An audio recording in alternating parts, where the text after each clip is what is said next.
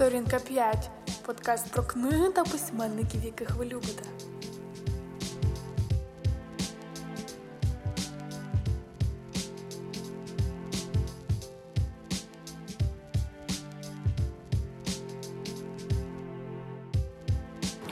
Добре, доброго вечора всім. От, Ми раді вас вітати на ще одній лекції, розмові такої філософського штибу. От, Павло Бартусяк, Володимир Олінкевич. Хто був на наших раніших е, лекціях, то ми виступали в книгарні Є. Там були обговорення. Сьогодні ми обрали цей простір дзиги, тому що тема взагалі-то є пікантніша набагато, ніж там, скажімо, інші тематики, там, які ми говорили про Дарвіна і інших літераторів. Художників. Е, Художників, літераторів, так, і Сьогодні тема делікатна. Делікатно пікантна, так. Ну, ми спробуємо, в принципі, говорити якби нормальними словами, не вживаючи дуже часто понять буковські. Ми хто, напевно, прийшли ті люди, які тою чи іншою мірою знайомі з його текстом. От. Чому, власне, Чарльз Буковський, а не хто інший? Ну, по-перше, він вписується в нашу картину е, такої тріади світ, життя, жінка. Це той письменник, який, можливо, е, більше, ніж багато інших, власне, розкрив. Або не розкрив, або йому просто було нецікаво таємниць, але він жив. Так? Він побачив світ. У нього було декілька світів, які він намагався, намагався сконструювати, і він намагався дослідити такий феномен, який дуже часто говорять, що він загадковий там, і тому подібне. Це жінку. Феномен жінки. От. І, власне, з цих його пошуковувань, з цього його дискаверу, він е, пише свої романи. І, власне, головно, ми хотіли б сьогодні в нашій розмові е, сконцентруватися на його романах. Бо він насамперед відомий і в Штатах, і в Європі був раніше, так, там, і 50-ті, 60-ті, 70-ті роки, і далі 80-ті, як поет. Як поет, як поет абсолютно іншого штибу, нового штибу. Так? Без розмаїтих там е, рифм, рифм і тому подібне. Тобто йому це було неважливо. Чому ще Буковський? Тому що Буковський, як ми вважаємо, пливе в Магелановому човні, а ми розглядаємо всіх філософів, художників, е, мислителів і літераторів, які пливуть в Магелановому човні, тобто ті люди, які намагають дослідити, які постійно в пошуці. Так? Але ті, які випадають з класичного розуміння там, філософії, тобто бачення єдиного буття, чіткості, системності і тому подібне, це е, Буковські, як і там і Міллер, якого ми згадували, так як згадували про серіал там Справжній детектив. От це люди, які випадають з класичних систем, з класичних таких спроб побудувати все чітко і ясно. Це люди не декартівські, не декартівські, не картезіанські люди. От. е, Чому ще Буковський? Тому що е, не через те, що ми там, можливо, якоюсь мірою. Хоча ми, коли почали досліджувати Буковське, ми е, не могли відірватися від його текстів. Тобто той же ж поштамт, фактотум, жінки, сендвіч з шинкою. Так? Шинкою. Або хліб з шинкою, як його по- по-різному. На український прикладають сендвіч з шинкою, на російський там хліб. От, тобто це ті е, і, і макулатура, і інші романи, які там не згадав. От, тобто це ми не могли відірватися від цих речей, тому що він справді захоплює. І захоплює він деталями. Так? Наприклад, як він каже, я чоловік ніг, а не грудей. От, в одних із інтерв'ю він та і в текстах він дуже часто пише, так?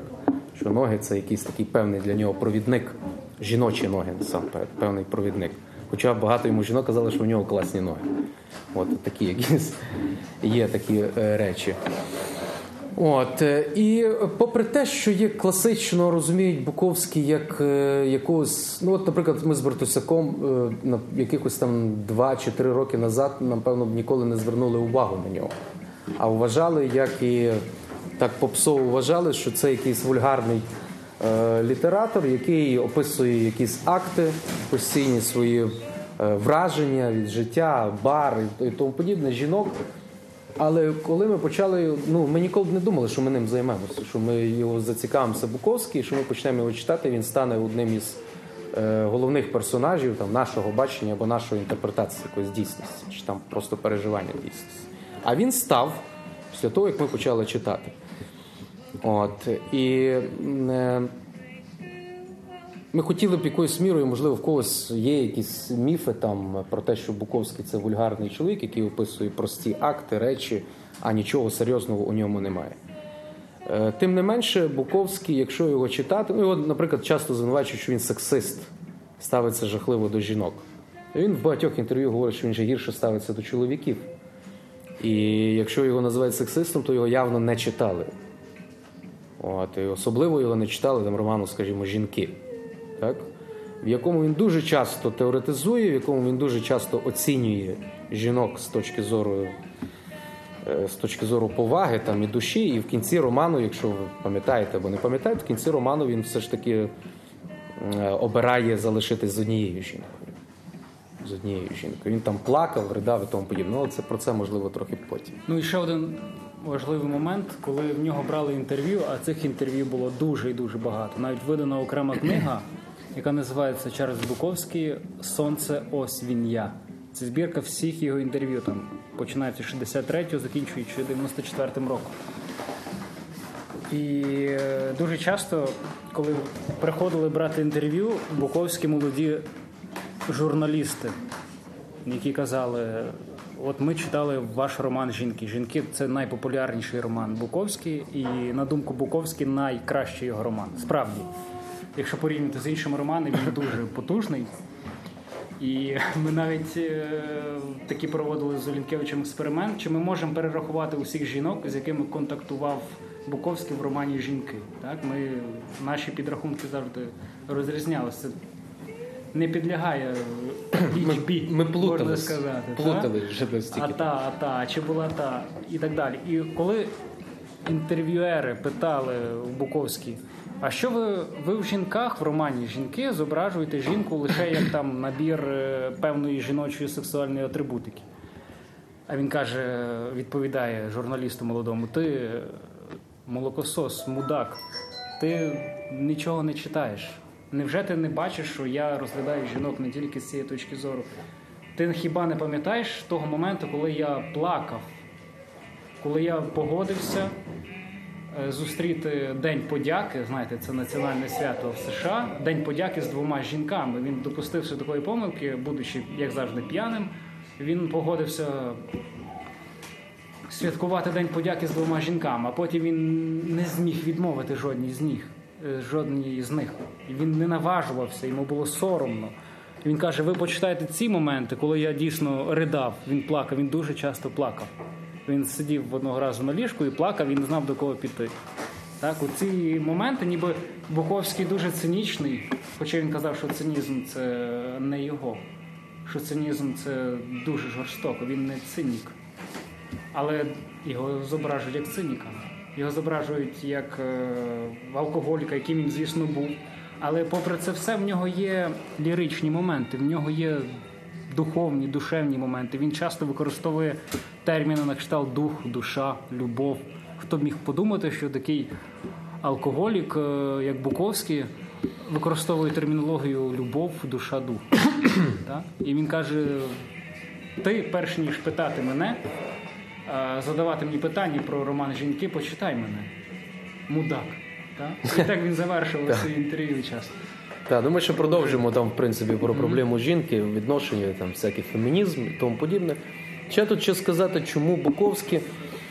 Е, розумієте, е, по-перше, Буковський, як і у нас була одна із лекцій, це по Егону Шілле, ідеальному пацієнту Зігмунда Фройда, так само Буковський в якомусь відношенні ідеальним пацієнтом Зігмунда Фройда, попри те, що психоаналіз все ж таки до сьогодні він дійшов дуже модифікований. В психології він залишився, але дуже модифікований і вибрані якісь певні речі, які, можливо, працюють. Так?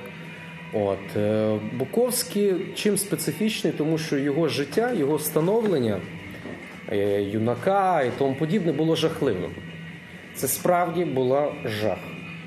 Це дитина і це юнак, який е, не мав жодного щастя. Єдине його щастя з'явилося згодом це публічна бібліотека, де він читав. Все. Свій дім він називав домом жахів, Так. а свою історію дитинства історією жахів. Так, і як він в нього є одні з новел, там історія одного, одного безум, безуму чи безумства і тому Божевілля. божевілля тому подібне. В чому полягала, можливо, ви читали, в чому полягала? Його батько був садист чистої води, а мама це була істота, яка е, в якомусь такому було вихованні, коли вона казала, що батько завжди правий. Так, в якомусь такому патріархальному, е, патріархальному ключі. От. е, Чому садист? Ну ви уявіть собі. Один із фактів, багато про, про біографію не буду говорити. Один із фактів, коли він його змушує стригти газон, його батько, і говорить про те, що якщо я помічу на газоні одну травинку вище всіх решта, ти будеш битий.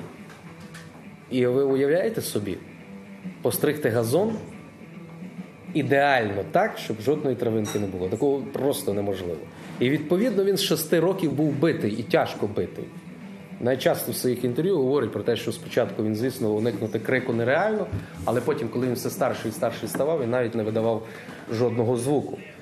От, можете собі уявити. Другий нюанс, який робить Буковського дуже вразливим до світу, до життя і до жінок, це запалення сильних залоз, акне, як його називають. Тобто уявіть собі розмаїті різного роду карбункули і фурункули, які у вас по цілому тілі. Мало того, що лице, так, якби визитівка, так, наше ж лице дуже часто визитівка, там, тому нема ради. А уявіть, що вони були в роті, в ротовій порожнині. Тобто це юнак, який страшенно мучився. Це юнак, який тільки в 24 роки вперше торкнувся жінки. Але якої жінки? От, як він каже, 300-футової, тобто десь 100-кілограмова дама легкої поведінки, іншими словами кажучи. От. Але як він це гарно описував, Так. що він не мав вибору. Вона була п'яна, я був п'яний. Так. А чому б ні? Чому б ні? Ну і це ж такі, от в нього дуже класні пейзажі, попри, попри відсутність дуже часто метафор. Знаєте, письменники дуже люблять метафори часто використовувати. В нього попри присутність часто метафор. Він говорить: я дивлюсь, я прокидаюся зранку, я дивлюсь, біля мене лежить велетенський звір і храпить. От. І то, тут, чи тут є сексизм? Ні. Ні, тут є просто банальний опис. Так? Який тут сексизм? Тобто, До того- речі, фронтмен гурту YouTube Боно. Він був другом е, Буковський, і він часто це згадував, що от Буковський чим відрізняється від інших авторів, навіть від бітників так званих, так? Там Керуак, е, Бероуз, Гінзберг. Він відрізняється тим, що він не використовує метафори, він зразу переходить до діла, до справи. І це купувало, це приваблювало. Нема часу на метафори. Нема часу на метафори, він відразу приходить до справи. І якщо почитаємо його романи, то розділ надзвичайно короткий. Звісно, тут треба згадати Джона Фонте, такого американського письменника, який також використовував метод коротких параграфів. І Буковський перейняв це в нього. І в нього дійсно там один розділ складається з однієї сторінки, двох сторінок. Дуже легко читається. І він не хотів е, дуже навантажувати читачів. Жодних метафор, він просто пише те, що є. Якщо повія важить більше 100 кг, він так і пише. Він пише, що вони зламали дві ніжки цього ліжка, так? І ну, тобто жодних прикрас. Так. Ну, очевидно, це ще пов'язано з тим, що Буковський все ж таки починає свою справжню літературну там, творчість в 50 років. Так? Уявляєте собі? От. Попередник його Генрі Міллер, про якого ми говорили, теж було на лекції, про Фіцджеральда і Міллера, починає свою ну, творчість в 30 років. Буковський пише роман перший, справді потужний роман, в 50 років. Може, він вже тоді почав, просто не мав часу на метафори. Він просто вже не мав часу. Він розумів, що йому треба якнайшвидше робити і писати. Хоча він поезію він писав тисячами. Я не знаю. Кажуть, що продуктивнішого в Штатах, як Буковський, за якихось пару років не було поета. Тобто він писав, писав, писав і надсилав. І дуже часто кажуть, що поетами стають у 18, а він став у 35. Перший раз він писав поезію в 35 років, бо в нього була така диференціація, розрізнення. Коли мені він писав хреново, тоді я пишу поезію. Коли мені добре, я пишу романи. Йому було погано більшу, більший час, переважно більшість часу. Після тому він розриву язви. більше В нього е, починається- шлунку, так, він більше писав поезію, тому що йому було постійно погано. А він написав за свою кар'єру тільки 6 романів, а якщо підрахувати його збірки поезії чи новел, там більше 30. Звісно, що. Тобто йому було добре дуже незначну кількість часу. Так. Але е, давай ще е, як виглядає Буковський на фоні на тлі взагалі історії Та, ну, культурі, е, які його Яке значення в культурі, як він для нас в принципі виглядає, і в принципі для літературного процесу. чим він значний. І чим він для нас був значний, і чим він значний, як ми вважаємо, може бути і для вас, і для і для взагалі для культури взагалом. Е, тільки 20 століття фактично. Е, з кінця 19-го і тільки в 20 столітті з'являються е, люди, челенджери, що ми назвемо таким поняттям Конан Дойля, так? тобто такі дослідники або змінники. З 20 столітті вони проявляються в літературі. Хоча І в вони були і в в філософії, і в поезії і тому подібне. Хоча вони були завжди. Чому їх не було помітно до 20 століття? Тому що всі, хто досліджував, скажімо, навіть цих три феномени: це світ, життя і жінку, або ті, хто не боявся рамок і виходив за ті рамки і хотів побачити щось більше, окрім єдиного буття в його сутності і всіх і метафізичних проблем з'ясувати, всі ці люди були на кораблях. Всі ці філософи, потенційні поети, літератори і тому подібне, вони були на кораблях. Це Магелани, Куки, Марки Поло. Всі, хто з 15 століття досліджував планету, це були ті люди Магеланового човну, е, які, в принципі, трансформувалися після того, як вже й відкривати стало нічого в континентальному сенсі, так? в сенсі е, якогось землі там і тому подібне. Вони почали проникати в літературу, поезію, філософію е, і тому подібне. Так? От. Тому, власне, от Буковський один із виразників, ми говорили і про Фіцджеральда, і про Міллера, і про Ейкона Шілля, і про Френсіса Бекона, якого ми теж спинимося. Так, чому він теж в Магелановому човні. Тобто тому от в 20 столітті ми бачимо з'яву, скажімо так, оцих людей, які вже не залишилось їм плавати на човні, залишилось тільки пити Каті Сарк. Бартусек потім згодом розкаже історію, але залишилось тільки пити віскі е, з пляшки, на якій е, маса символів.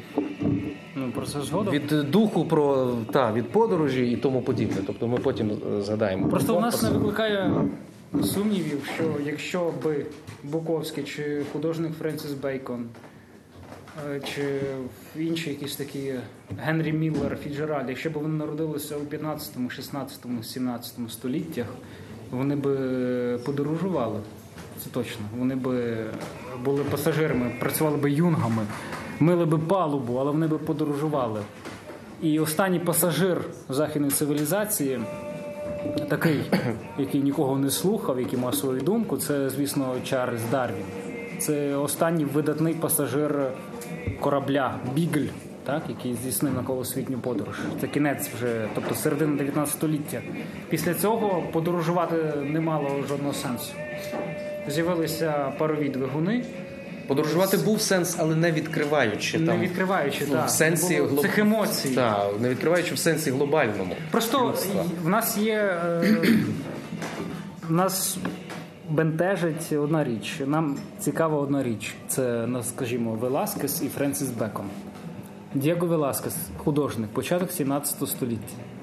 Френсіс Бейкон, художник 20 століття, другої половини. Вони малюють одну картину Інокентій X, Папа Римський.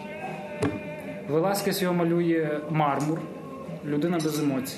Класично. Класичним в культурі. Заспокоєний, Справжній сконцентрований, який комунікує з Богом і який несе в собі Божу істину. так? З іншого боку, є Френсіс Бейкон, який малює Інокентія X з відкритим ротом, який кричить, мучиться. Папу римського. Уявляєте собі, 20 століття і малює папу римського, який відкриває рот і кричить. І е, виникає питання: можливо, це розрізання класичної епохи і некласичної епохи. Інокенті X папа римський мармур, фарфор, Інокенті X Френсіса Бейкона вулкан, якщо використовувати термінологію Жиля Дельоза, філософа французького. Так? Тобто Хіба у 20 столітті з'являються інокенті з відкритим ротом, які кричать, кричать про те, що в них є надниркові залози, які виробляють певні гормони, які не дають спокійно спати і жити, так? що провокувало, скажімо, Буковський писати. Він не міг ніяк заспокоїтися. Він не міг спати, тому що ці всі емоції його переповнювали, оскільки немає кораблів, на які можна сісти і подорожувати. Як зробив свого часу Чарльз Дарвін, то що потрібно? Писати. Парусник Кеті Сарк, Може, пар... експонат. вітрильник е, Каті Сарк Так. може замінити, але тобто, на наш погляд, е, Інокентії 10 Френсіса Бейкона були завжди. Просто час виставляє на показ не завжди усіх авторів.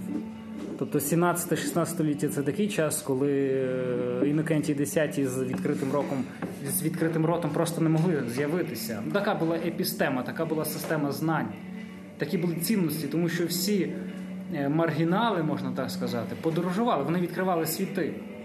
Знаєте, е, хто був на кораблях Колумба? Ті, хто були засуджені на смерть, авантюристи, Аутсайдери. Аутсайдери повні. Ніхто не хотів е, плавати з Колумбом, тому що він плив невідомо куди. І відправляли засуджених на його корабль, авантюристів повних, які добре, вони казали як? Добре, я обміняю смерть на шибениці, точну смерть. Мені там через кілька місяців це точно прийде до мене. Так? А вони проміняли це на потенційну смерть в океані. Так? І цей авантюризм, як тут написано на пляжці, дух, пригод, він е, допоміг Європі відкривати світ. Так, і ці всі люди, які були на кораблях, вони відкривали світи. А в Європі в той час е, функціонували хто? Ті, хто відкривав якусь людську суб'єктивність, е, метафізику, тобто там землериття, як каже герой фільму Інтерстеллар Купер. Так? Тобто є першовідкривачі і є землерийки. Є ті люди, які землю риють перед собою, різні е, мислителі, письменники, які описують там власне я, суб'єктивність, а є люди, які відкривають світи. І в 20 столітті, коли не було що відкривати, е, люди відкривали е, літературу. Тому Буковський, тому Міллер, тому Фіджеральд стають популярними. Тобто 20 століття це така епоха, яка відкриває нам тих, хто був прихований в 15, 16, 17, навіть у 18 століттях. І це Ну, так само, як Бейкон зриває завісу перед папою, показуючи не комуніканта з Богом, а показуючи реальну людину. Ви ж добре розумієте, коли ми сидимо там, чи ви сидите в якійсь ситуації, і е, коли стається подразник, так, ваші механізми захисту, там, психіки працюють, его працює, але ви ж розриваєтесь всередині. Так, ви маєте стримуватися, але ви розриваєте. Так само нічим не відрізняється папа Інокентій. І оце зривання завіси, коли на арену виходить власне той же ж Буковський і Френсіс Бекон, і, ну, і той же ж Егон Шіллі. Егон Шіллі е, стосовно феномену жінки, про якого ми, можливо, трохи там пізніше згадаємо. ще дуже важливий момент е, в Буковській, що це, це реакція на надмірний інтелектуалізм. Тобто, коли він, е, він не сприймав інших письменників, він читав все, він був надзвичайно начитаною людиною. Тому що коли він був хворий на це акне, його, звісно, ніхто нікуди не запрошував, тому що він був страшний, він дійсно лякав людей. Він навіть не пішов, не пішов на випускний бал. Він спостерігав, спостерігав на відстані за шкільним балом і обмотався туалетним папером, вирізавши собі отвори на очах, щоб його ніхто не бачив. І крізь цей туалетний папір кров виступала. Тобто настільки це були відкриті рани, і він дивився, він спостерігав за цим. Але е, справа в тому, тобто як його творчість після цього могла бути відомою. Так? Він читав книжки. Він в той час, коли був хворим, постійно відвідував бібліотеки, бо не мав що робити. Дійсно, він просто читав все підряд. І він читає, скажімо, Томаса Вулфа, письменник американський, початок ХХ століття. Читає, наприклад, його роман Подивись на свій дім ангел, чи, скажімо, його роман про ріку і про час. Романи на 500, на 600, 700 сторінок.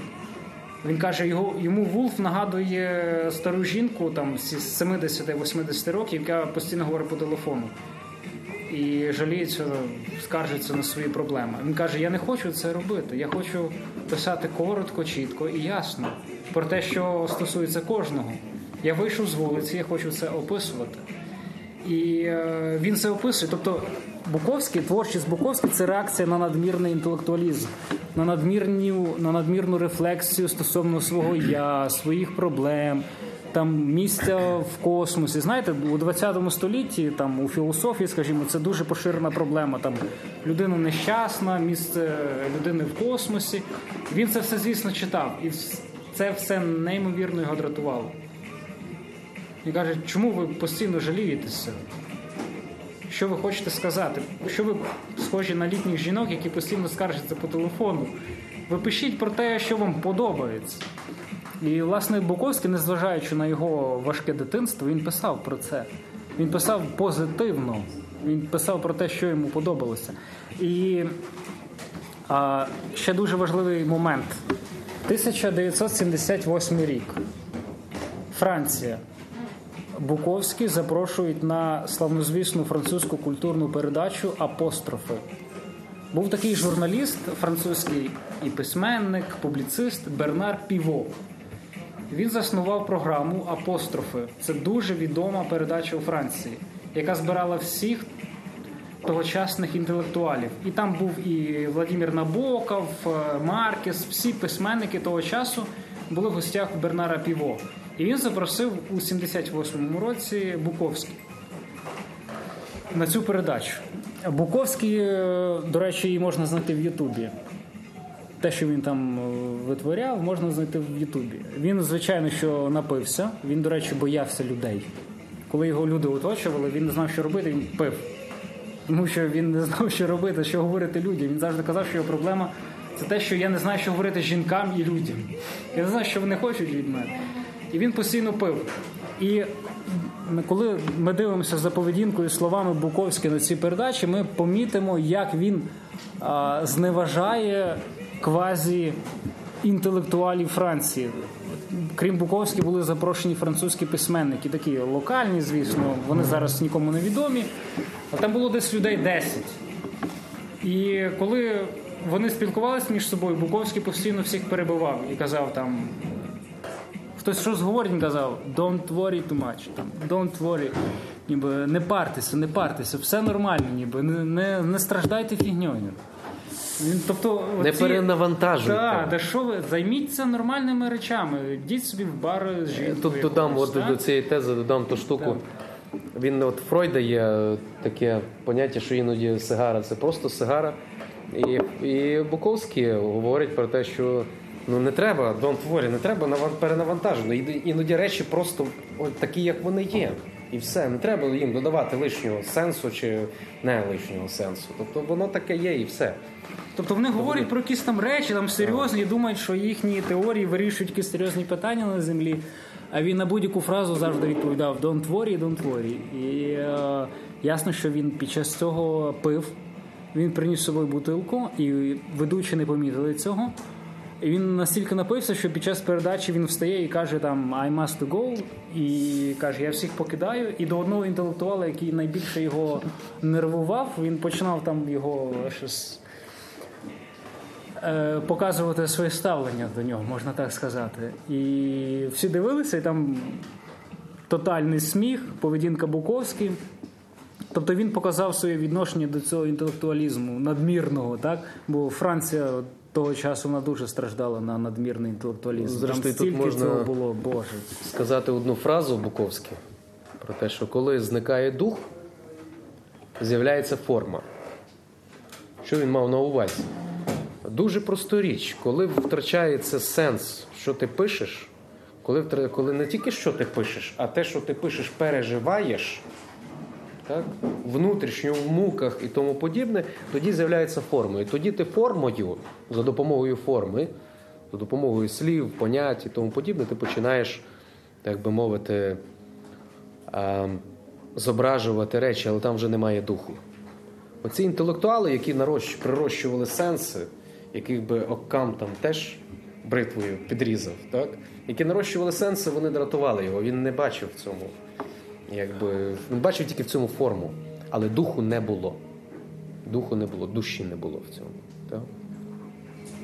І що дуже цікаво, що після передачі апострофи, коли він під час ефіру встає і каже, я мушу йти, і він п'яний, настільки, що його ведуть, і він там каже «Ова», ніби хоче сказати «Ова», французька ніби до побачення, але не може вимовити ніяк.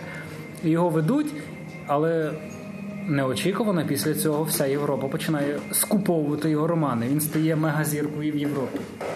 Тобто не ті е, нікому невідомі письменники, які там були е, дуже чемними, а саме Буковський стає гіперзіркою 78-го року в Європі. Його романи дійсно починають перекладати і розкуповувати величезними тиражами. Він потім з цими грошима, які йому надходили, не знав, що робити. Він не буде до цього готовий. І він казав, що такі гроші можуть мене просто е- розслабити, я перестану писати. Він звик жити в квартирі, де нічого немає, де тільки на підлозі валяються бутилки з пінт пива чи з пінт віскі. Ось такий парадокс. Тобто людина, яка напилась під час ефіру, яка курила і всіх перебувала, стала мегазіркою в Європі. Парадокс. Парадокс інтелектуалізму, парадокс культури, парадокс філософії, парадокс літератури. Хіба ні? Тобто якісь, якісь надмірні інтелектуали, які е, виписують невідомо які речі, Платон, не Платон, там вибудовують концепції, вони залишаються в тіні. Справедливо, так? А Буковський, ну, 20 століття взагалі дуже лояльне до таких авторів, як Буковський, Міллер, е, Фіджеральд, е, інші такі некласичні філософи. І щодо філософії, до речі, е, щодо віскі, щодо віскі Каті Сарк, щодо методу, ми звернемося до нашого, скажімо так, методологічного натхненника. Тобто ми використовуємо це не секрет методологію в наших дослідженнях е, французького філософа Жиля Дельоза. Ми говорили про Інокентія X, Веласкеса і Френсиса Бейкона. Так?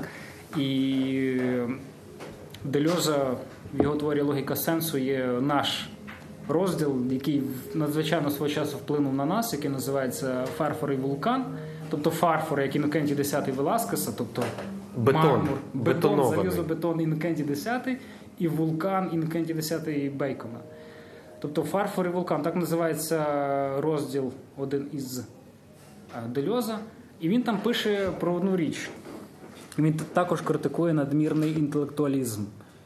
Мовляв, е, всі автори, критики, і той же Бернар Піво тільки займаються тим, що пишуть критичні відгуки, там щось їм не подобається, публікують ті журнали мільйонами тиражами і так далі. А Дельос каже: та заспокойтеся нарешті. Ніби якщо ви хочете досліджувати авторів, то станьте трішки такими, як вони. Якщо ми бачимо, що на цій е, передачі апострофи Бернара Піво ніхто не є лояльним до Буковського. Всі насміхаються над ним, це помітно. Але вам немає чим займатися, пише Дельос, як насміхатись над авторами. Може, він алкоголік, ну та, ну це його справа. Він спить там з тисячі жінками, ну це його справа. Там людина може спати з чоловіками, бути гомосексуалістом, зоофілом, педофілом, гетерофілом це його справа. Так? Є- там юридична система, яка може це оцінювати. А Дельос пише, що ми не маємо права оцінювати авторів. Якщо ми хочемо дійсно зрозуміти автора, скажімо, як в даному випадку він пише про Фіджеральда. І, як відомо, він також був алкоголіком. Він каже: ми маємо перебувати, якщо дослівно цитувати, в становленні алкоголіком. Тобто, замість того, щоб відвідувати, скажімо, Кембриджі, Стенфорди, там вивчати якісь курси, докторантури, це нам не допоможе, пише Дельос, в розумінні Фіджеральда. І ми можемо додати в розумінні Буковський. Щоб зрозуміти Буковський, пише Дельос, ми можемо просто е, стати трішки, перебувати в становленні алкоголіком, зрозуміти, як він відчуває світ. Тобто можна піти в паб, замовити 100 грам віскі і читати крах Фіджеральда. І це нам може набагато більше допомогти, ніж е, там п'ятирічні студії в Стенфорді, наприклад. Тобто, це, ну, це думка постмодерної філософії. Вона така, так? вона апелює до відчуттів більше, ніж до інтелекту. Ми не, ну, якщо є, скажімо, класична теорія платонізму, яка апелює до розуму, ми можемо там ейдоси розуміти тільки розумом, то постмодерна філософія, скажімо, в обличчі Дельоза, вона апелює тільки до фактично відчуттів, до дійсності. Ми можемо зрозуміти автора тільки якщо будемо відчувати те, що він відчував. Якщо ми не готові це робити, ну тоді ми не маємо права говорити про Фіджеральда чи Буковський. Ну, це такий, е, звісно, що може видатись на перший погляд не дуже конструктивний підхід Дельоза, але щось в цьому є. Так? Тобто вони здійснюють дійсно якусь літературну філософську революцію, апелюючи до цих відчуттів. Давайте ми заспокоїмось, не будемо надмірно інтелектуалізувати. Ці всі терміни, буття, єдине, ціле. Так? Ми не маємо ніякого цілого, пише Дельос. Ми маємо конкретні речі. І е, підходячи, тобто використовуючи цю точку зору, ми можемо адекватно оцінювати творчість Буковських. В даному контексті можна сказати ще такі слова, коли говорить Буковський про цілісність, про от, це пізнання буття і тому подібне. Він говорить, що світ е, злий, світ божевільний. Коли він не злий і він не божевільний, він тупий. От, е, тому він такий стоїк певною мірою Буковський. Він говорить, коли не, не потрібно напружуватися. От, потрібно просто кріпитися, кріпитись і чекати з кінця. Кріпитись і чекати кінця. Тобто, оте, що ми з Братосиком, навіть тут можна в даному контексті сказати цю фразу, коли ти не знаєш гри, то не роби першого ходу. Да, коли тобі ну це сказав Джек Лондон. Він Так. пише, що коли ти граєш у незнайому гру, ніколи не роби першого ходу. Так, оце власне доля історії. Хтось робить завжди перший хід, коли не знає логіки світу, а хтось, е, хтось очікує, коли світ зробить перший крок. Тобто, хто зважає на правила гри світу, хто зважає на правила гри е, Свого інтелекту. І якщо приклад ми можемо навести цього всього, так то ми можемо згадати Альберта Айнштайна. В нього є дуже прекрасний текст, який називається Творча автобіографія, де він е, розглядає Канта. Скажімо, ну, це я думаю, всім відомий філософ. Кант е, казав, що в нас є напередзадані апріорні певні категорії, які нам допомагають пізнавати світ. Тобто, якщо ми звертаємось до світу, ми його пропускаємо крізь призму уже наявних категорій, понять в нашому розумі. Айнштейн каже у творчій біографії: ніфіга, у нас немає жодних наперед визначених, наперед заданих понять, категорій. Ми створюємо кожне поняття з нуля. Так, оце це кардинальна різниця.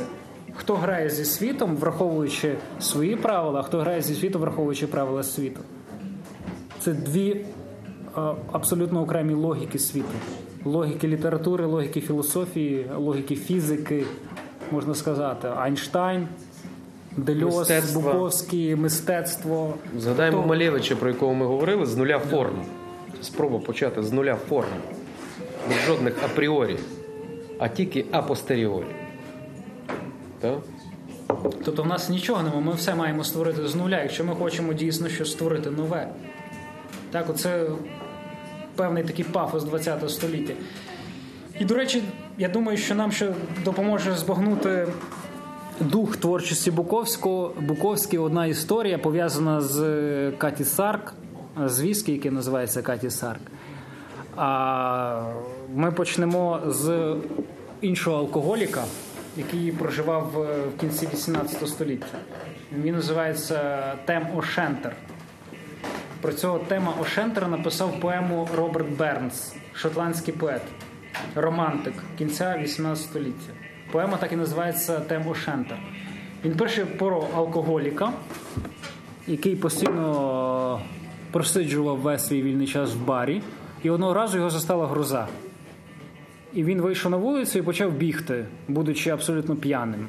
І так біг-біг, що забіг в певну церкву, в околиці церкви, і де він мимоволі почав спостерігати за шабашом відьом. І всі були старі відьми, пише Бернс, так? але серед них була одна молода, надзвичайно приваблива. І на ній була сорочка, надзвичайно коротка, яка, яку бабуся їй пошила, коли вона була маленькою. Але вона її ніколи не знімала, навіть коли підросла. І шотландською мовою коротка сорочка це Каті Сарк, так як називається це віскі. Тобто він побачив цю відьму в Каті Сарк в короткій сорочці. Вона була надзвичайно ця відьма сексуальна. Тобто коротка сорочка нічого не прикривала, можна так сказати. І він, можна так сказати, тем Ошентер повівся на це. так? Він сказав: коротка сорочка. І ця відьма почула і почала наздоганяти його, тобто почала полювати на тому Шентера. Він біг, біг, біг. І одним словом е, завершується поема тим, що він сів на свою кобилу. І е, Каті Сарк, це відьма, Нені її було звати. Вона вхопила коня за хвіст. Тобто фабула цієї поеми береться у тому, що коли ми п'ємо, ми в алкогольному надмірному сп'янінні, ми можемо бачити, ось такі речі, коли ми не можемо потім надолужити е, свої недоліки. Тобто ми не можемо втекти від відьми, яку ми спровокували нас побачити. Так? Ця історія це легенда в Шотландії. Тобто легенду про Каті Сарк знають усі у Шотландії. Це славна, звісна легенда. А в кінці, тобто десь середина 1869 рік, е, шотландський капітан Джон Уілліс, прихильник е, вітрильників, кораблів з вітрилами, так? їх називали кліперами. Він е, хоче збудувати найшвидкісніший вітрильник в історії, тому що тоді було змагання певне. Хто найшвидше довезе чай з Китаю до Англії? Хто перший, тому винагороду давали вдвічі більшу, ніж той, хто другий, третій і так далі. Тому що хто привезе найсвіжіший чай. Це тоді коштувало дуже багато, так? Тобто змагальність, гра, так? гра у Європі це визначальний чинник, цей змагальний дух. І цей Уілліс хотів збудувати вітрильник, який би виграв ці змагання, який би, якому би вдалося з Китаю довести чай найшвидше. І він називає як свій вітрильник? Він називає вітрильник Каті Сарк. Тобто відьма, яка гналася за темом Ошентером настільки швидко, що вона здогнала його коня. Він хотів так зобразити свій вітрильник, що він такий швидкий, як відьма. І він на носі корабля е, робить е, статую таку цієї відьми, так, цієї нені е, Каті Сарк. І цей корабель е, став найвідоміший в історії взагалі вітрильного мореплавства. Досі цей корабель Каті Сарк існує. Він зараз є кораблем-музеєм в Грінвічі біля Лондона. Тобто, а яка історія, що приблизно в 1872 році дві, два корабля, два кліпера, два вітрильника, які називався один Каті Сарк, а інший Фермопіли, вирушають із Шанхаю. І е, під час подорожі в Індійському океані вітрильник Каті Сарк ламається. Руль виходить з ладу, і капітан приймає рішення не причалювати до найближчого порта, щоб полагодити руль. А він приймає рішення монтувати руль під час подорожі, під час шторму неймовірного. І він на це витрачає 8 днів. А Фермопіли, звісно, що е, випереджає Катісарк так, що потім в Лондон він прибуває на тиждень вперед. Тобто, е, і коли прибуває Фермопіле і Катісарк в Лондон, в порт, привозячи найсвіжіший урожай чаю, то не Фермопіли стають найвідомішим е, вітрильником в історії, а саме Катісарк, тому що капітан наважився ремонтувати корабль під час шторму в океані. І тому ми знаходимо потім уже ця історія ясно, що була найвідомішою у Великобританії, в Шотландії, і у 1923 році е, одні мореплавці е, засновують компанію Віскі в Шотландії, е, поблизу Глазго. Вони називають своє віско віскі Каті Сарк. Тобто ось це Каті Сарк, вони саме так його називають. І вони були мореплавцями. Так? Тобто ця історія була на в устах у всіх. І е, це віскі стало найпопулярнішим згодом в Америці, яке почалось, е, яке почали випускати з 1923 року. Тобто там був в 30-х роках сухий закон, але все одно контрабандою це віскі провозили через Багамські острови до США. І саме з цього віскі а, починав свою, можна так сказати, алкогольну діяльність е, Чарльз Буковський. Коли він у, своїх, у своєму романі Жінки описує певні моменти з жінками. Тобто бували такі випадки, що жінки ревнували Буковський, Хенка Буковський до алкоголю. І одна з його перших таких жінок в романі Жінки, Лінда, е, каже, що я ревную на тебе не стільки до інших жінок, як до алкоголю. А він її провокував чим? Він казав: А ти знаєш, е, що я зараз роблю? Я зараз е, відкриваю, розпаковую свіжу бутилку Каті Старк. Тобто ось е, саме цього віскі. Тобто я знімаю е, упаковку, і ти би бачила, яка вона прекрасна. Тобто для нього ця е, бутилка Каті Сарк, бутилка віскі, як він називав пінта віскі, тобто пів літри віскі, це для нього щось тотожне жінці. Тобто він не бачив фактично в багатьох моментах у своїх романах, епізодах різниці між цими моментами.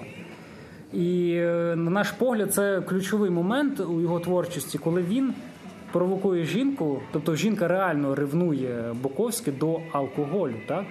І коли вона до нього прийшла і бачила, що він якраз випиває це Каті Сарк, вона, е, вони почали боротися і розбили на тротуарі цю бутилку. І потім він продовжуєш.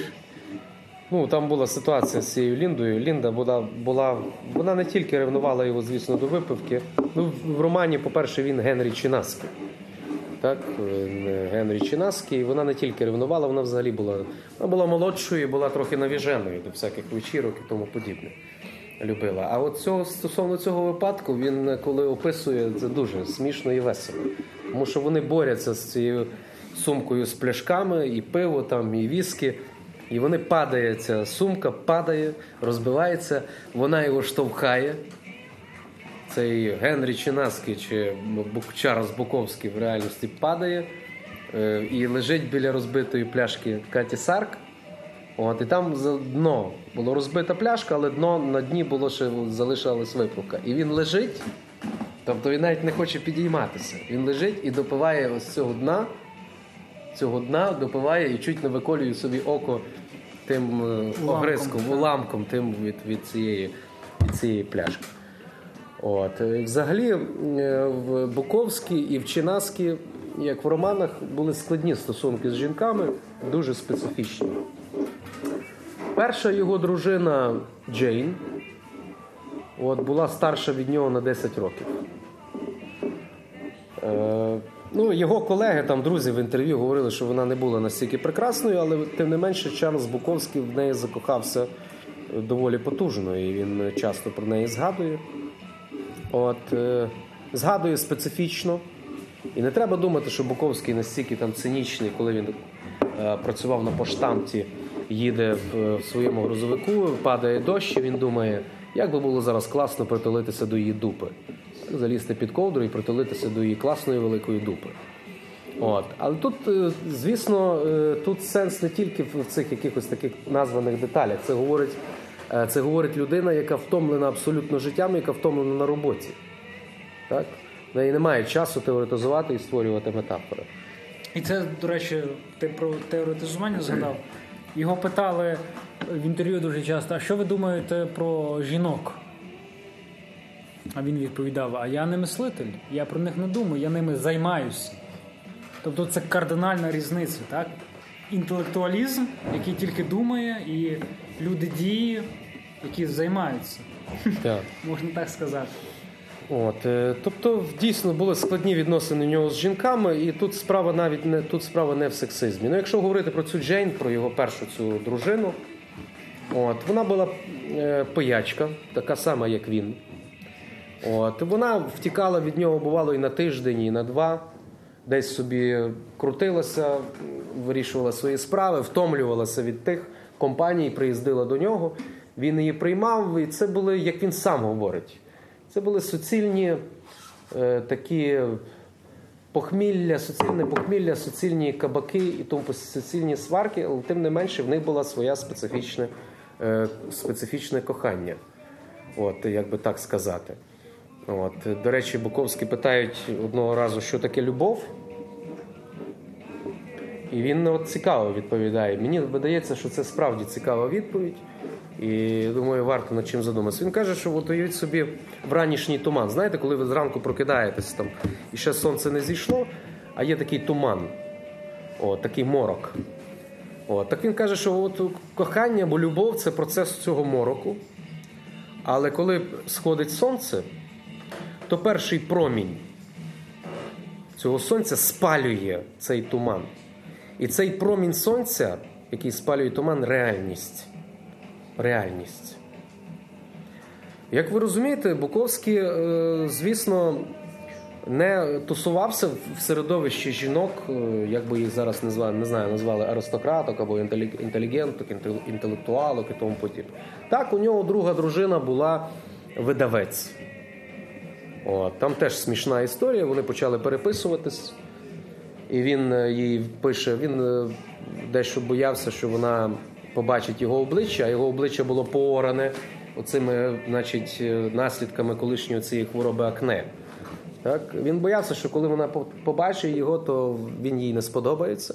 То він переживав, як і будь-який чоловік, і Буковський не, не звір.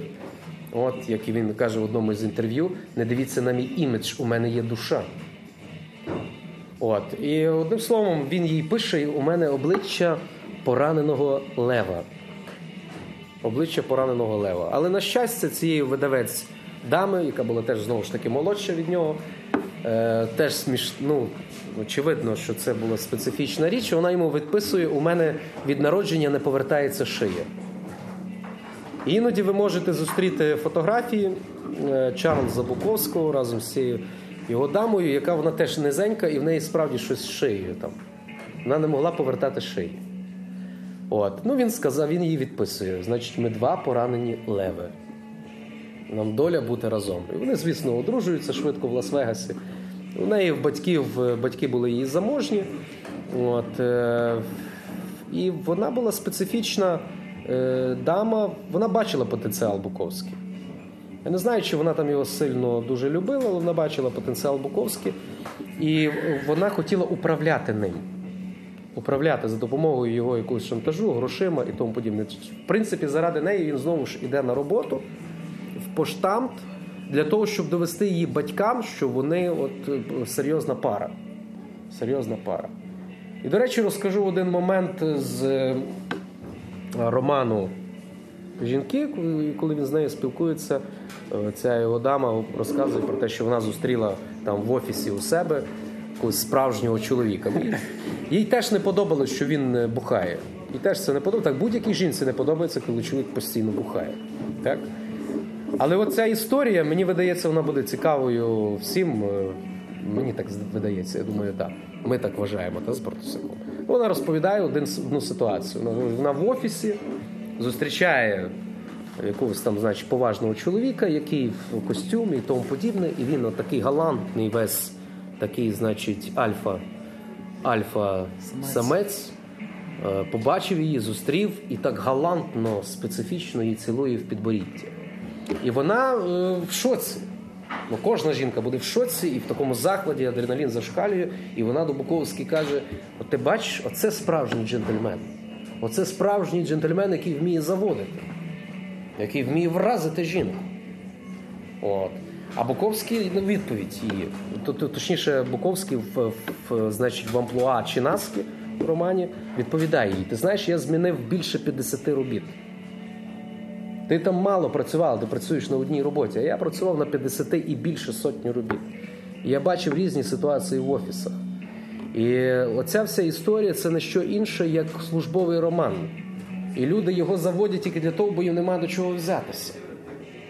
Вона на, на, на- вона, значить, в контру йому аргументує, що це справжній чоловік, і ти мав бути таким от справжнім чоловіком. Він каже: добре, ти побачив, що станеться через якихось там пару днів, декілька днів, і е, тоді не, не говори, що я тобі не казав. І справді сталося так, що коли вона заговорила про розлучення, коли вона заговорила з цим джентльменом про майбутні, можливо, ту- тусовки разом, цей джентльмен скоренько і відійшов. Перепрошую. Цей джентльмен, значить, пропав, як в службовому романі. Ну, тим не менше, ця його друга дружина, видавець, е, його здивувала тим, що подала на розлучення. Буковському було це неприємно. І що хотів би ще тут зауважити, що Буковський абсолютно не цинік. Це чувак, який абсолютно наділений а, якимось такими земними чоловічими проблемами. Він часто ревнує в своїх романах. Він часто йому не подобається, коли його жінки е, тусуються з іншими. О, тобто це абсолютно реальний персонаж, чоловік, який просто, очевидно, можливо, як би Фройд сказав, або якби його розглядати в контексті його дитинства, який і сам Буковський про це говорить, не отримав достатньо любові. Так? А людина, яка отримує достатньо любові, і її згодом люблять. Її згодом люблять. От. Що стосовно закидів його до сексизму, жінок і тому подібне. Бартусяк е, попередньо вже в вступі говорив про те, що коли він плакав, спочатку він не міг вирішити між двох жінок, і його це страшенно мордувало, коли він образить одну і образить іншу, і що йому робити. Але в кінці роману, кінці роману він чітко дає зрозуміти своє ставлення до жінок. І це ставлення до жінок пієти, пієтичне, якщо хочете. Тобто він обирає одну жінку, відмовляє по телефону до нього телефонують ще якісь там про зустрічі, а Буковський, щоб ми розуміли, щоб ви розуміли, не знаю, може хтось знає, не знає. Він жив в квартирі, до нього приїздили купа студенток. Купа жінок йому писали тисячі листів.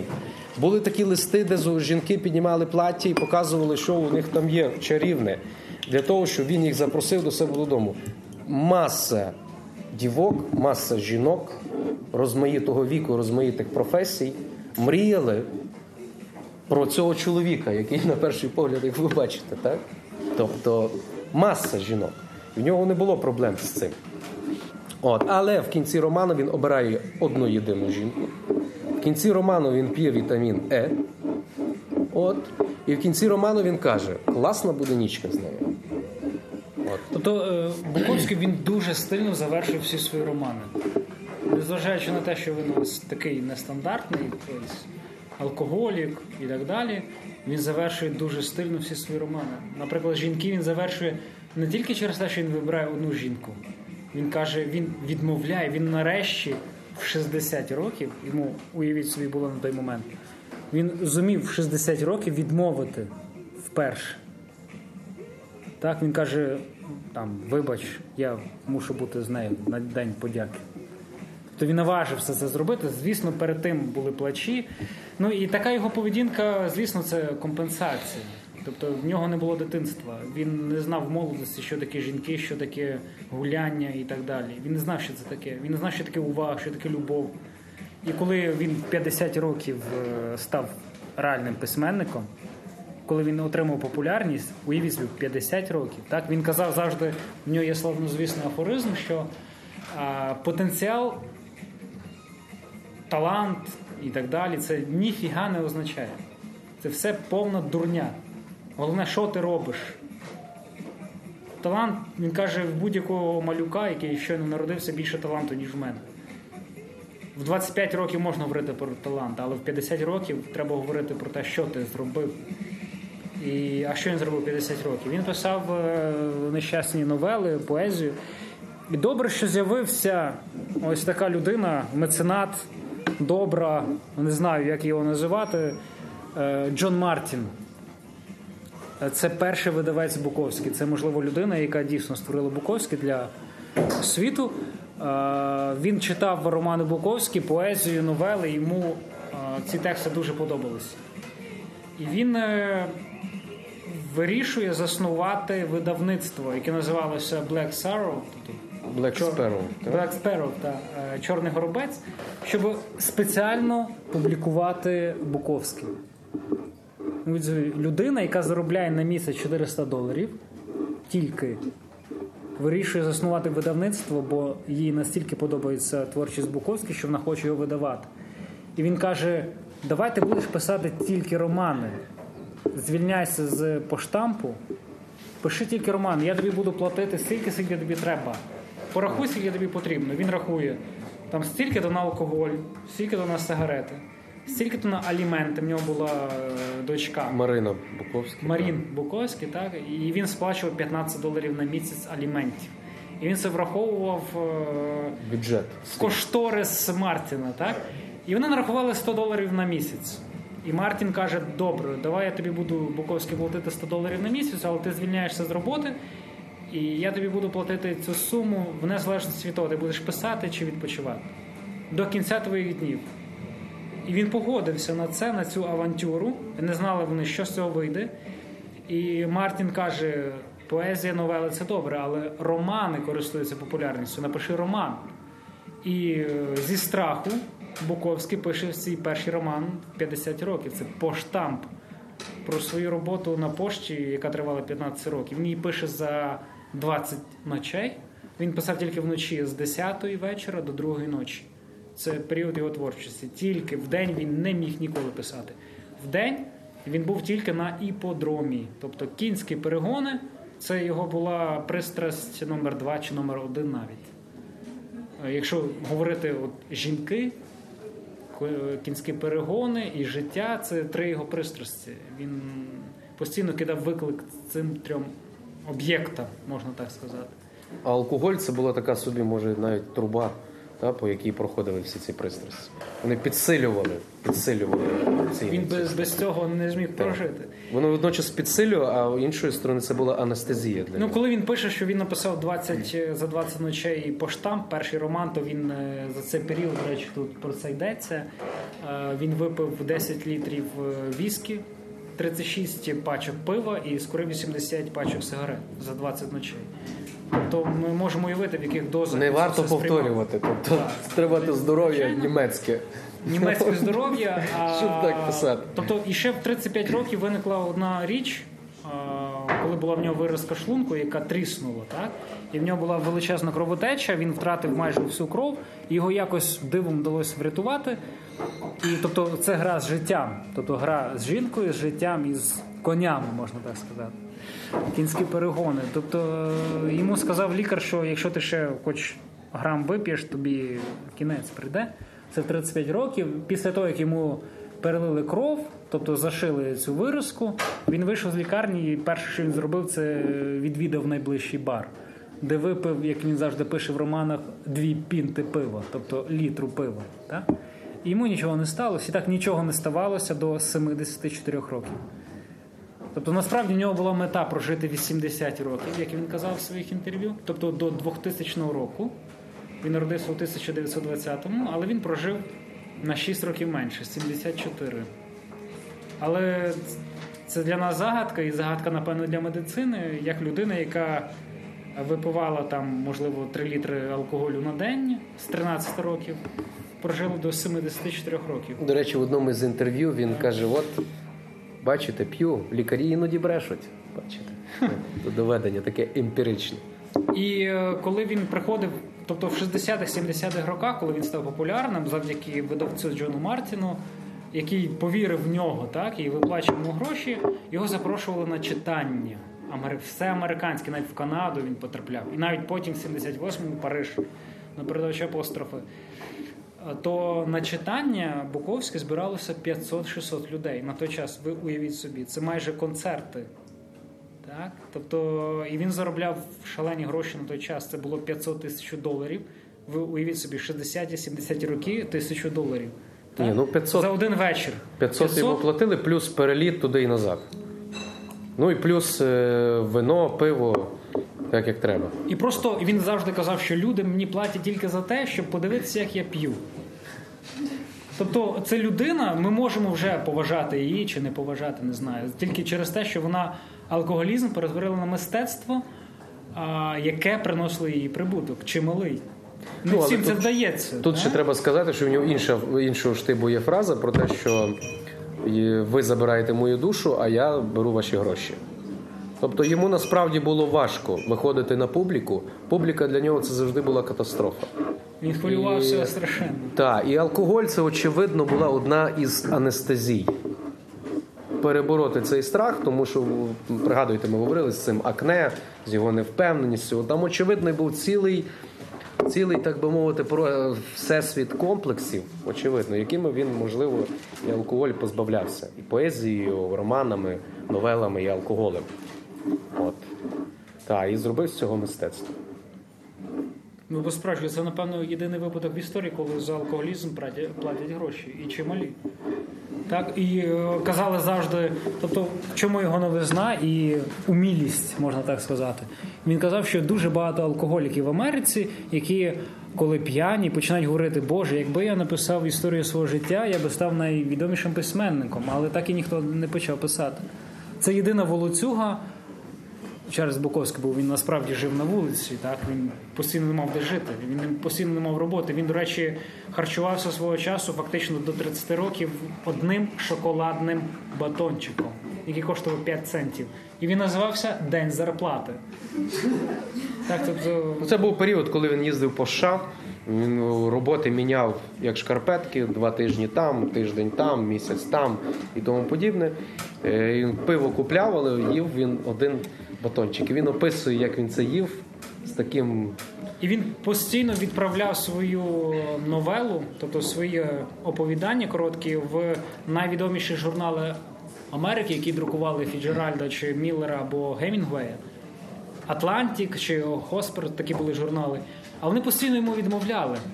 Мовляв, мовляв, ви не, не настільки Недостойний. ви недостойні публікуватися в цих журналах. Але він фактично 30 років змагався з системою.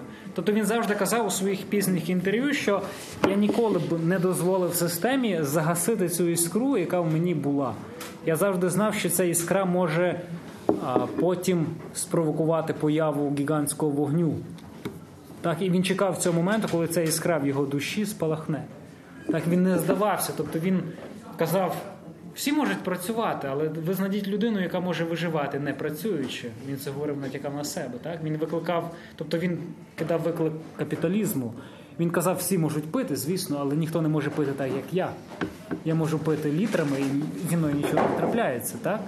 Тобто він е, постійно писав, писав, писав, і ми маємо фактично єдиний в історії випадок, коли ну можна ще згадати Жана Жане, так, е, французького письменника, який так само жив таким життям, якого, який став відомим тільки завдяки Жану Полю Сартру, який написав про нього книгу. Так?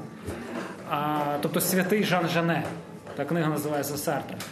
Так само жив Буковський таким життям. Він постійно то сюди, то туди. І е, він чекав на свій шанс фактично 30 років. І він дочекався свого шансу. Тобто ми можемо засуджувати його, що роблять дуже часто в інтернеті, там літературне дно, як можна читати Буковський і так далі. Брудний реалізм. Брудний реалізм. Але я думаю, що чемпіони ніколи не заслуговують на критику. Якщо ти олімпійський чемпіон, яка може бути критика? Якщо ти всесвітньо відомий письменник, яка може бути критика? Так? Які методи це його справа, але він, він це зробив. Так? І, звичайно, це може приваблювати. Тобто людина, яка вийшла з вулиці, яка їла фактично 20 років один батончик в день, яка жила невідомо де на вулиці, часто ночуючи. В нього було за всю історію більше ста арештів, коли його заставали на вулицях, коли він спав п'яним. Так? І він все-таки став письменником. Найбільше, Тобто- очевидно, найбільша повага все ж таки Так. до того, що Вартосяк перед тим казав, він не втратив іскру. Попри те, що він працював на суперважкій роботі по штамті. Він мав запам'ятовувати розмаїті схеми. До речі, одного розкажу з поштамту.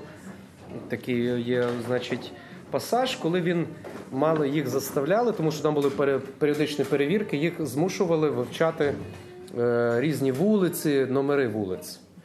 От. І він одного разу лежить в себе вдома, випив там пиво і думає: от що би було, якби я пішов до психолога? От, і запитав його там: от я, Генрій Чинаски, мені дуже важко, е, що мені робити? А його він робить собі такий внутрішній діалог. Психолог його каже: А що сталося? Які у вас проблеми там і тому? Він каже: Мені треба вивчити от, от цю інструкцію. А психолог каже: ну так е, психо... чи психотерапевт та? каже: ну так е, правильно, це робота, мусите вивчати. Але ця інструкція це дуже важко вивчити. Ну покажіть цю інструкцію. Каже, лікарю, можливо, я божевільний. І він показує в, думці, звісно, в уяві. Він показує цю інструкцію, і йому психотерапевт каже: Ні, ви здоровий. Тільки божевільний міг би вчити цю інструкцію. І Буковський міркує: от я і зекономив там 50 доларів, сходив до психо, до психотерапевта.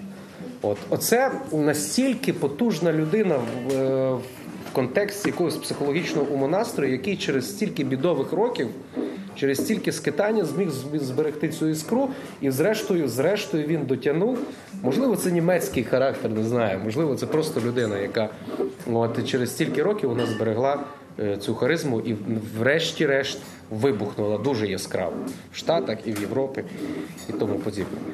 Ну, ще хотілося б, напевно, тут сказати про, про його останню дружину Лінда Кінг, або Лінда Лі Буковський вже згодом, яка відверто каже, яка, власне кажучи, дуже сильно його підтримала. Він вже був в тому періоді, коли вони разом купили будинок. І, очевидно, там життя було вже комфортне, хоч не без скандалів. Вона теж любила пропадати десь там тижнями чи ночами. Ну, в принципі, він так, так, так йому щастило на, на весь цей на всю цю історію. Але це та жінка, яка додала йому, як кажуть, там е, і Мартін, його видавець, і інші його друзі, яка додала йому 10 років життя. 10 років життя, і за допомогою якої е, вона його розуміла. Вона говорила, як іноді мудрі жінки іноді роблять. Так, ти правий, ти правий, ти правий, ти правий. Він там розходився, випивав дві пляшки вина і починав розходитись і кричати, і робити всякі процеси. Але як мудра жінка там так каже: ти правий, ти правий, ти правий. І Буковський. І там описується ну просто прекрасно. Описується, а його це ж злить. Та будь-якого чоловіка це буде злити, тому що він знову ж новий виток підозри. Добре, добре. Його це злить, він хоче кричати, але скригоче зубами, але вже якби мириться з цим, вже спокійно. І ще дуже класний момент, що приваблювало жінок Буковські у Буковські. Коли вони заходили в квартиру Буковські, вони бачили там, ви можете уявити собі, що там робилося в квартирі Буковській, так? Пляшки, бутилки е, по всій підлозі. Безлад неймовірний. І жінки, заходячи туди, казали: от так, цей чоловік здатен на все. І не тільки в творчості, але і в ліжку на різних поверхах, якщо як він висловлювався. Так? Тобто я бачу, що в тебе нема телевізора, ти мені вже подобаєшся, бо тоді телевізор був дуже популярною темою. Так? Жінки, які мали чоловіків, які дивились постійно телевізори, зверталися до Буковський, бо він не дивився телевізор. Тобто, от, жінки дуже часто висловлювалися саме таким чином. І вони казали: я бачу, що в тебе є потенціал, тому що в тебе брудно в кімнаті, в тебе брудно в квартирі. Ти невідомо хто. Так? І дійсно він е, ніколи не зважав на що робиться в нього в кімнаті. І це дуже важливий момент. Так? Тобто цей безлад він якимось чином приваблював людей. Жінок. Жінок. Лінду, Хоча, Лінду, бо але- навіжену Лінду. І він чоловіків так. також. І чоловіків Чоловіки, до так, речі, до нього також телефонували і просили допомоги у своїй творчості. Ніби скажіть нам, як писати, так як ви. А він казав: Я не можу, бо, на жаль, ви не жінки, ви мені не цікаві. Так, він казав, на жаль, у вас немає відповідних е, органел для того, щоб я вам допоміг. А в нас ще залишається зовсім мало часу, в принципі, там потім почнеться блюз. Хто там хоче Джаз. чи блюз, здається, може Блюз? джаз. Так. От, е, хотілося б декілька слів ще сказати. Ну, в принципі, про жін... його контекст жінки, в принципі, ми напевно якоюсь мірою зрозуміли. Жінки він часто говорить про те, що це він досліджує. Він хоче дослідити. І всі ці його кількість це тільки справа науковий, ну як то він Як він казав, це науково-дослідницька практика. секс, так? науково-дослідницький секс, який там було. От, тобто, це оце дослідження. Наскільки це виправдано, це вже інша історія, але він справді мав бажання зрозуміти, що таке жінка, і наверстати, звісно, втрачене з точки Але в кінці психології. роману жінок він робить висновок, що Так. потрібно вже нарешті відмовляти. Так, так? так, тобто він вже- доросліший в 65 років. Всього алкоголю не вип'єш. От, і, і всяких речей всіх не зробиш. Тобто ми говорили про людину, яка подорослішала, напевно, найпізніше в 65 років. Так, і ще декілька слів про Мікі Мауса. Ду- От, та. Про Мікі Мауса і про Голівуд. Ну, я скажу про Мікі Мауса, можеш сказати на декілька слів ще про Голівуд. Він в 87-му році виходить фільм П'янь, е, яку Буковський просто йому не сподобався цей фільм, де грає головну роль Мікі Рурк. От. Мікі Рурк, якщо ви дивилися або подивитесь цей фільм, ви побачите синтетику. От. Мікі Рурк там явно переграє цими своїми Ну, Буковський ходою. так Так. Буковський так не ходив, але він переграє явно і в, в кабаках, і в інших ситуаціях. І Буковський, і Буковський прямо про це говорить, що Рурк не переграє, тому що він ніколи не був на дні, він ніколи не був по таких значить, точках е- барних і тому подібне. Е, Буковський не любив Голівуд і не любив е, таке поняття, як Мікі Маус. Тоді? Діснейленд просто Так. був е, на вустах у всіх. Так, тобто тоді був вибух оці, оцього персонажу.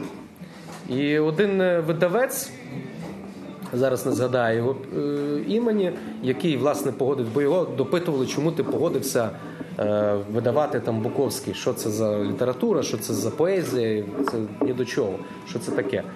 А він оповідає, що він розмовляв з однією своєю подругою, і вона питає: от що Фройд не передбачив у 20 столітті? Чого він не передбачив? І вони виходять висновку, що не передбачив він Мікі Мауса.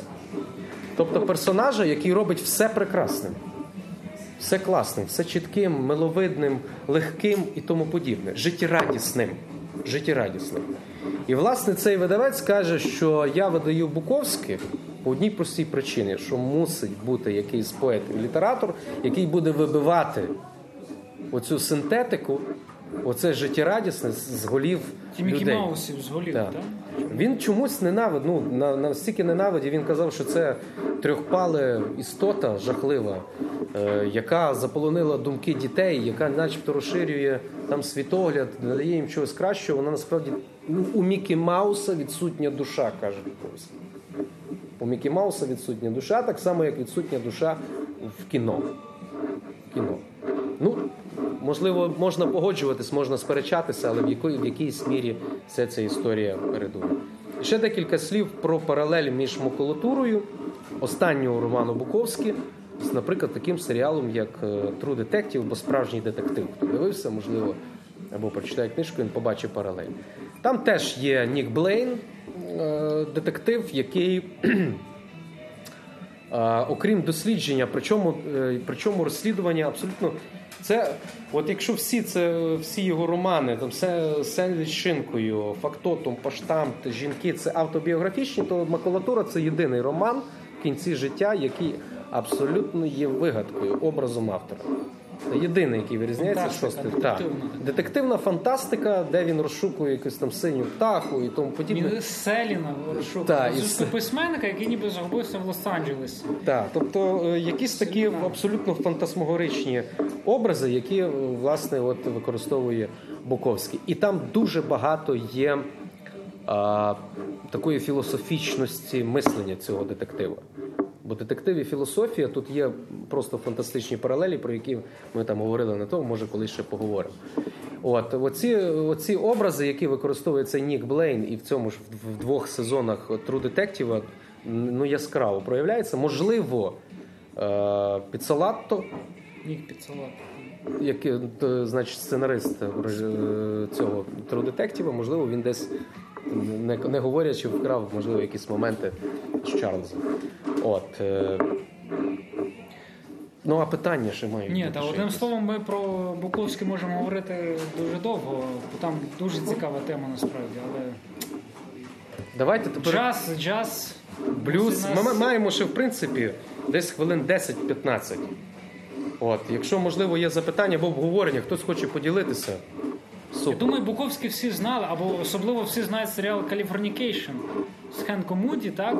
Прототипом цього героя, звісно, є Генрі Чинаський, тобто герой Чарльза Буковський, який також живе в Лос-Анджелесі, який також має одну дочку і так далі. Тобто, я думаю, ви цей серіал всі дивилися, принаймні чули.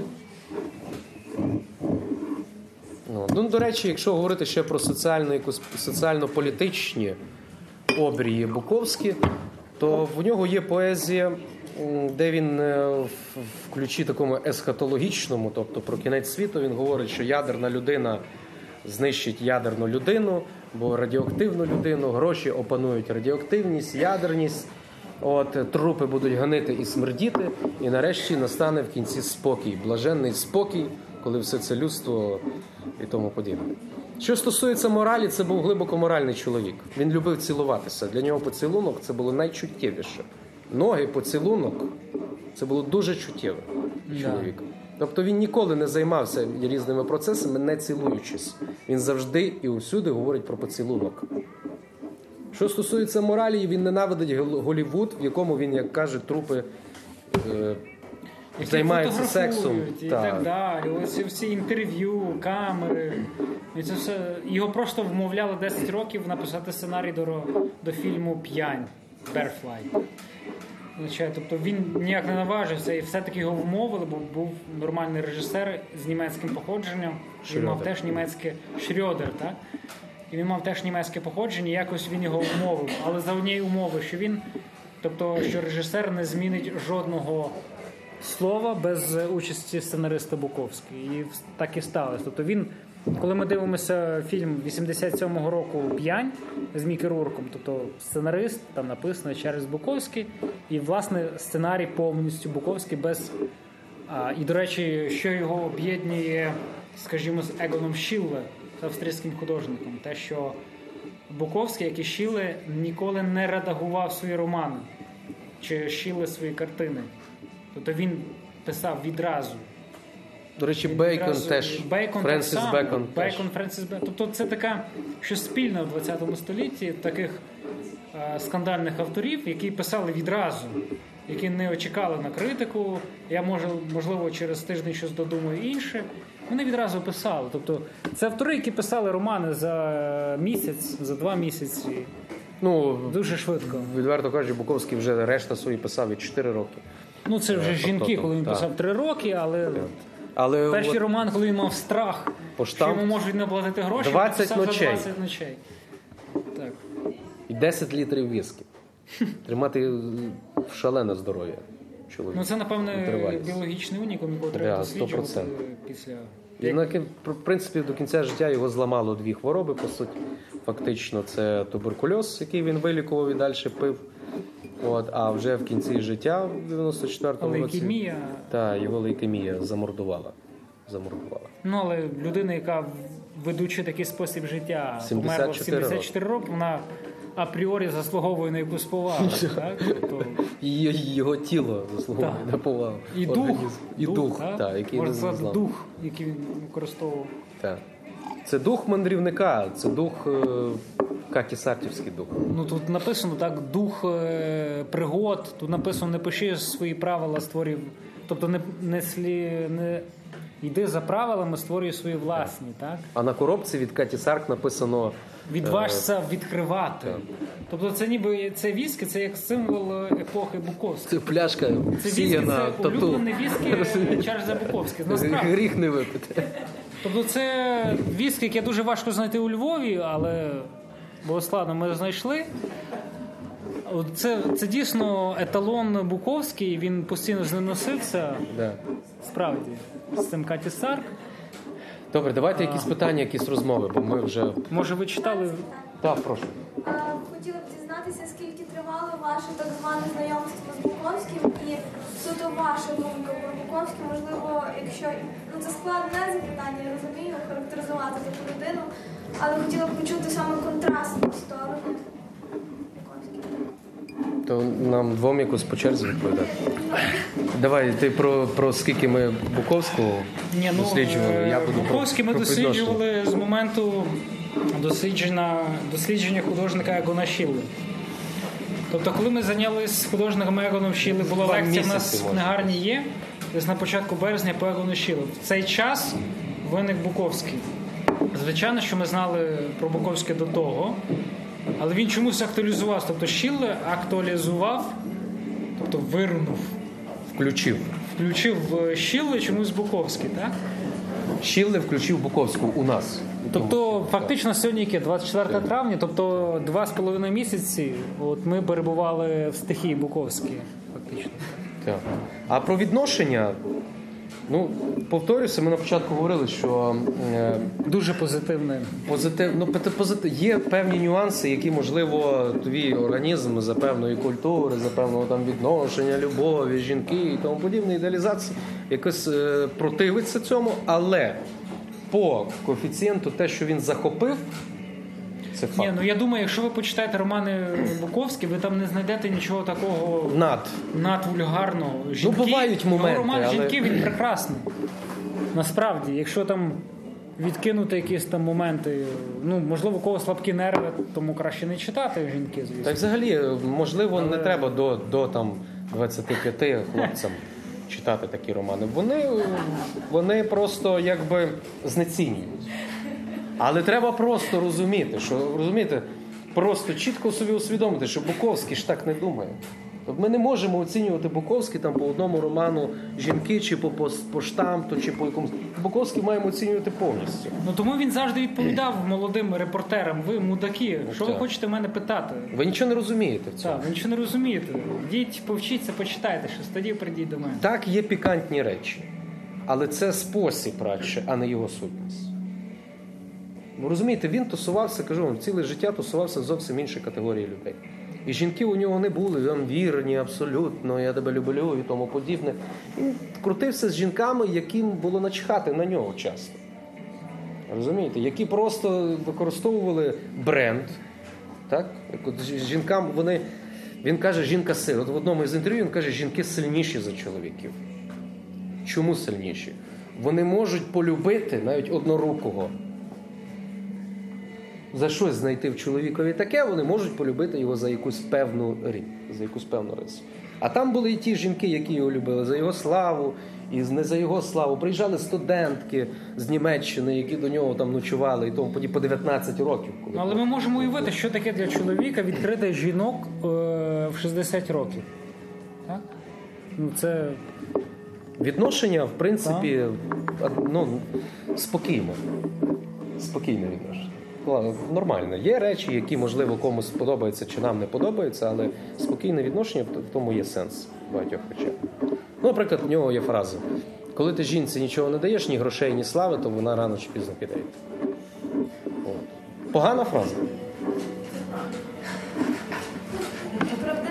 Ну так не випадково він стільки мав. Але, до речі, коли він давав жінкам, коли, до речі, його ще одна пристрасть це кінські перегони, про що ми згадували, він фактично все своє життя проводив на іподромі.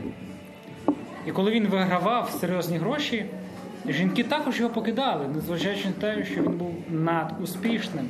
Він купував наддорогі віскі, наддорогі костюми, але жінки не могли цього терпіти, тому що вони казали, ти втратив цю оцю ніби таку пристрасть до відкривання. Ти вже не бідний, ти не відчайдушний, ти маєш гроші, ти купуєш собі костюми і віскі і вино. З тобою не цікаво, так? Ти стаєш Тобто звичайним. він казав там жінкам неможливо догодити нормально, так? Я бідний, мене критикують, я багатий, мене критикують.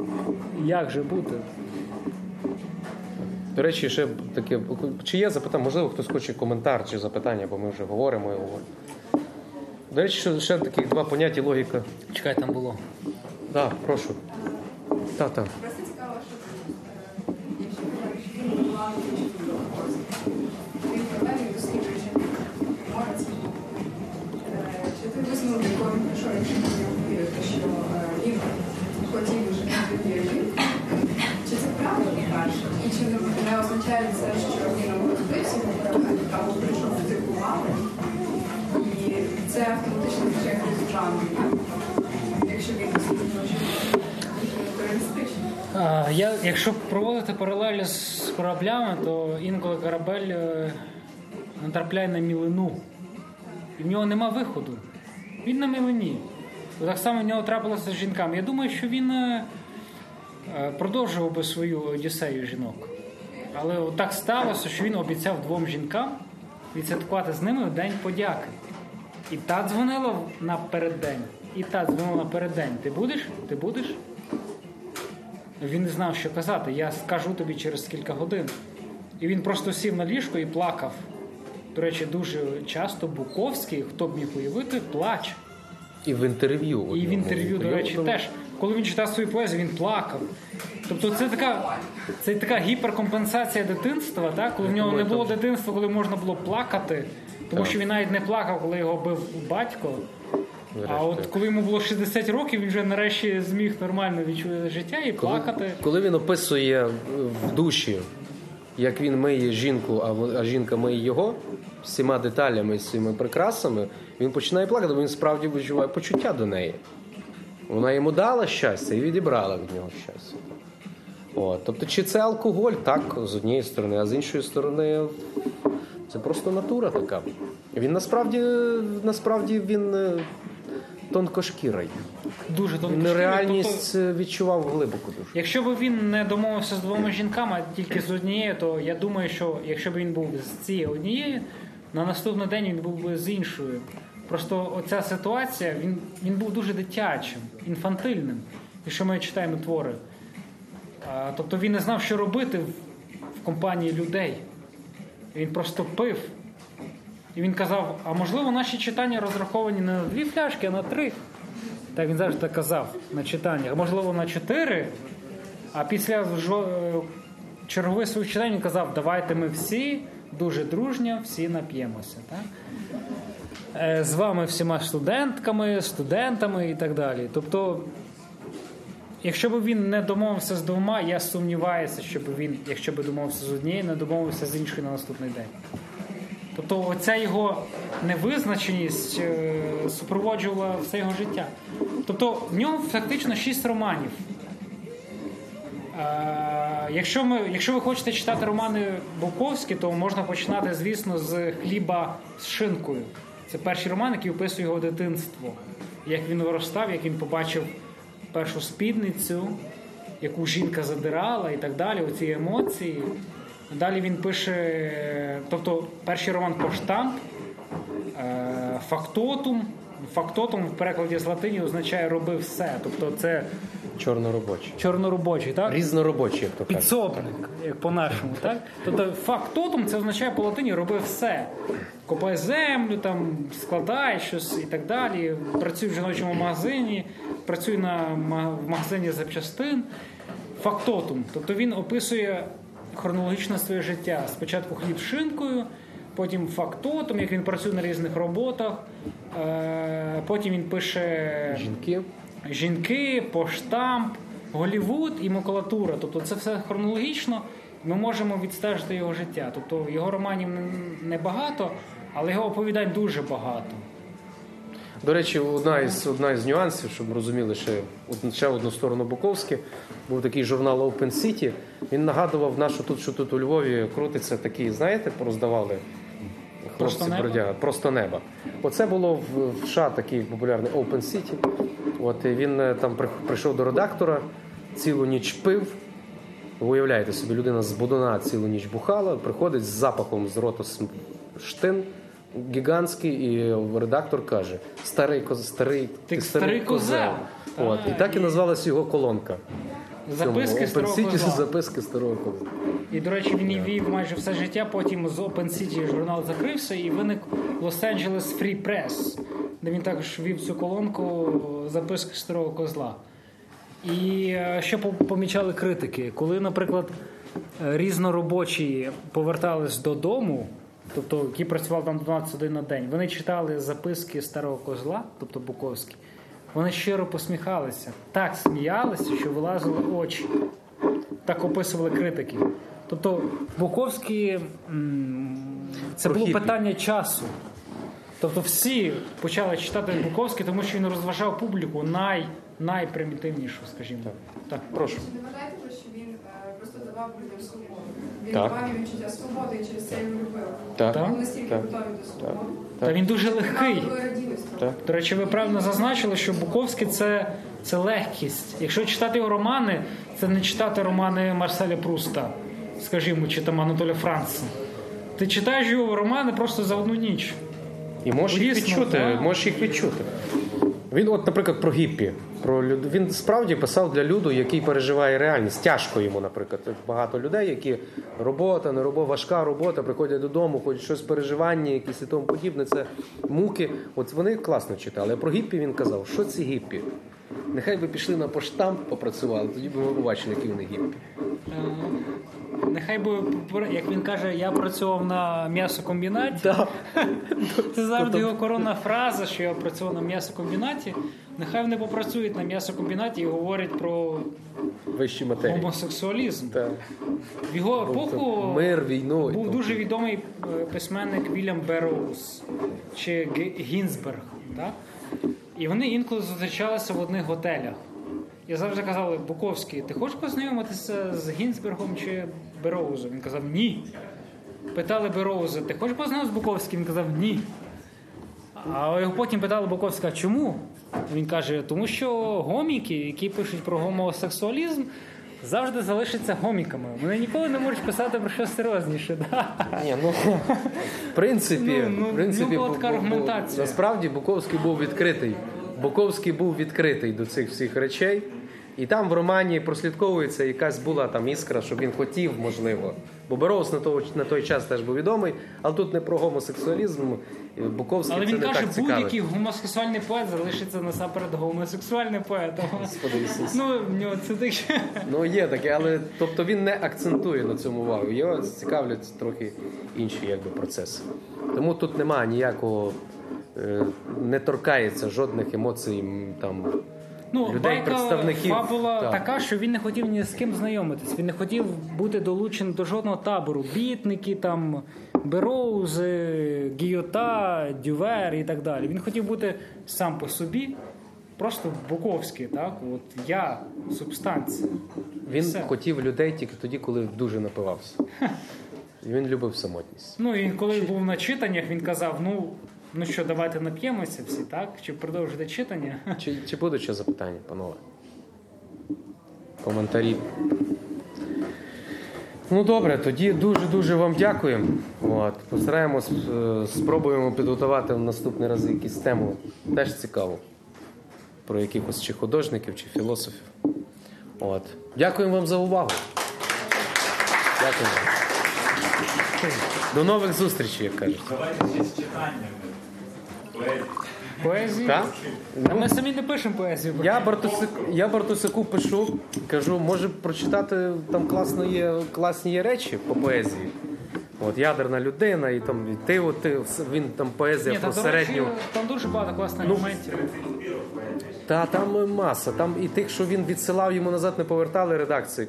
Одним словом, дуже багато і є класні речі. Можемо колись на його день Просто народження нема часу, нема часу це все. Да, було б непогано прочитати якісь основні речі такі. Там є справді класні штуки, без всяких там. От. Бо він є така поезія, де він описує сварку, умовно кажучи, з Ліндою. Пішов ти, пішла ти, ти мені не потрібна, то куди ти йдеш? В бар. Я хочу з тобою, не залишай мене одну. Ні, ніякого, ну одним словом, от таке є. От так. Добре, ми напевно забираємо хлопці, тут мають вже влаштовуватися цю історію. От, блюз чи джаз. Дуже вам дякую за увагу. Five Books. Література твого міста.